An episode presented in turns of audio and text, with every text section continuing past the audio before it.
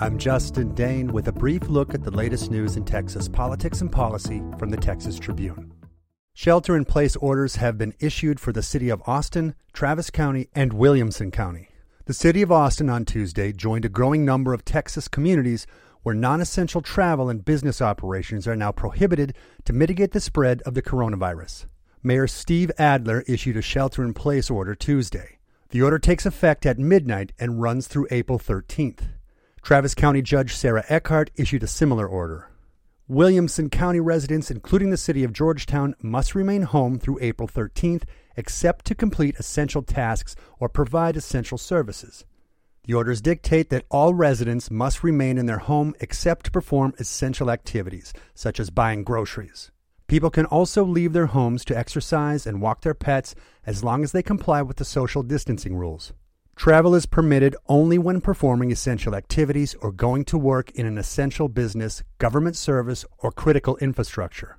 Governor Greg Abbott has not issued a statewide order despite calls for him to do so, but said he supported local jurisdictions issuing such orders if the circumstances warrant them. On Sunday evening, Dallas County became the first in Texas to order residents to shelter in place. The city of Waco issued a similar directive on Monday. Harris and Tarrant counties ordered residents to stay in their homes as much as possible. Collin and El Paso counties later did the same. The mayor of San Antonio and Bexar County officials on Monday evening issued a stay home, work safe order effective 11:59 p.m. Tuesday, running through 11:59 p.m. April 9th. Grocery workers are risking their health during the pandemic to keep stores open. They want better pay and protections. Grocery stores were deemed essential businesses by the state and federal government, along with gas stations, daycares, and energy and transportation companies. That means they are among the few establishments that should remain open during the COVID 19 pandemic, even as other businesses are forced to close. But at the same time, grocery store workers in Texas are not considered essential employees, like healthcare professionals and first responders.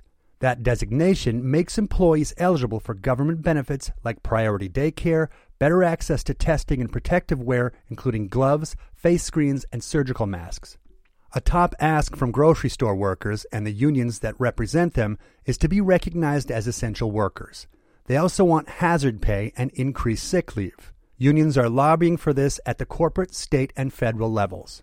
Only state and federal government can grant grocery store employees the essential workers classification. Hazard pay and sick leave policies are at the discretion of each business. Both Vermont and Minnesota have recently recognized grocery store employees as first responders. The Texas Tribune staff is closely tracking developments on the new coronavirus in Texas.